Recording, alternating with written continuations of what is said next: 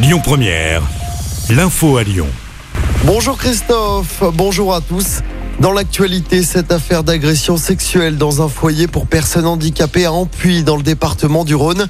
Quatre plaintes ont été déposées pour des agressions sexuelles, dont certaines pour viol selon le progrès. Les victimes sont atteintes de troubles mentaux. L'agresseur serait un résident du foyer. Une enquête a été ouverte après le sabotage du réseau de fibre optique. Des coupures ont été signalées sur l'axe Paris-Lyon. Conséquence, de nombreuses personnes ont été privées d'Internet partout en France. Des actes de malveillance condamnés par Free SFR, Bouygues et Orange. Dans l'actualité locale également, l'opposition qui demande le maintien des transports en commun ce dimanche 1er mai dans la métropole de Lyon. Comme chaque année, vous le savez, le réseau TCL sera totalement à l'arrêt le jour de la fête du travail.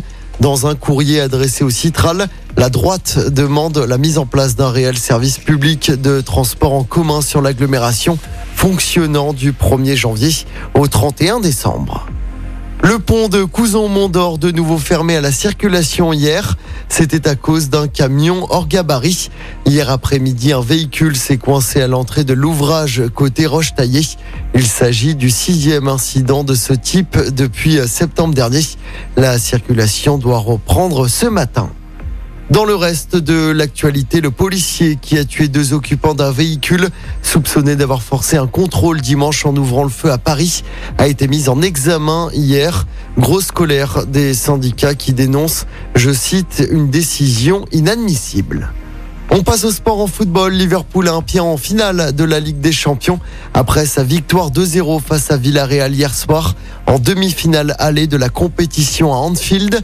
Le match retour se jouera la semaine prochaine en Espagne.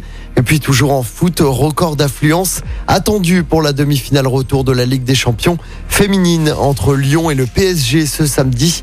Plus de 37 000 billets ont déjà été vendus pour assister à ce match au Parc des Princes. C'est tout simplement un record d'affluence pour un match de foot féminin en France. Écoutez votre radio Lyon Première en direct sur l'application Lyon Première, lyonpremière.fr et bien sûr à Lyon sur 90.2 FM et en DAB+. Lyon Première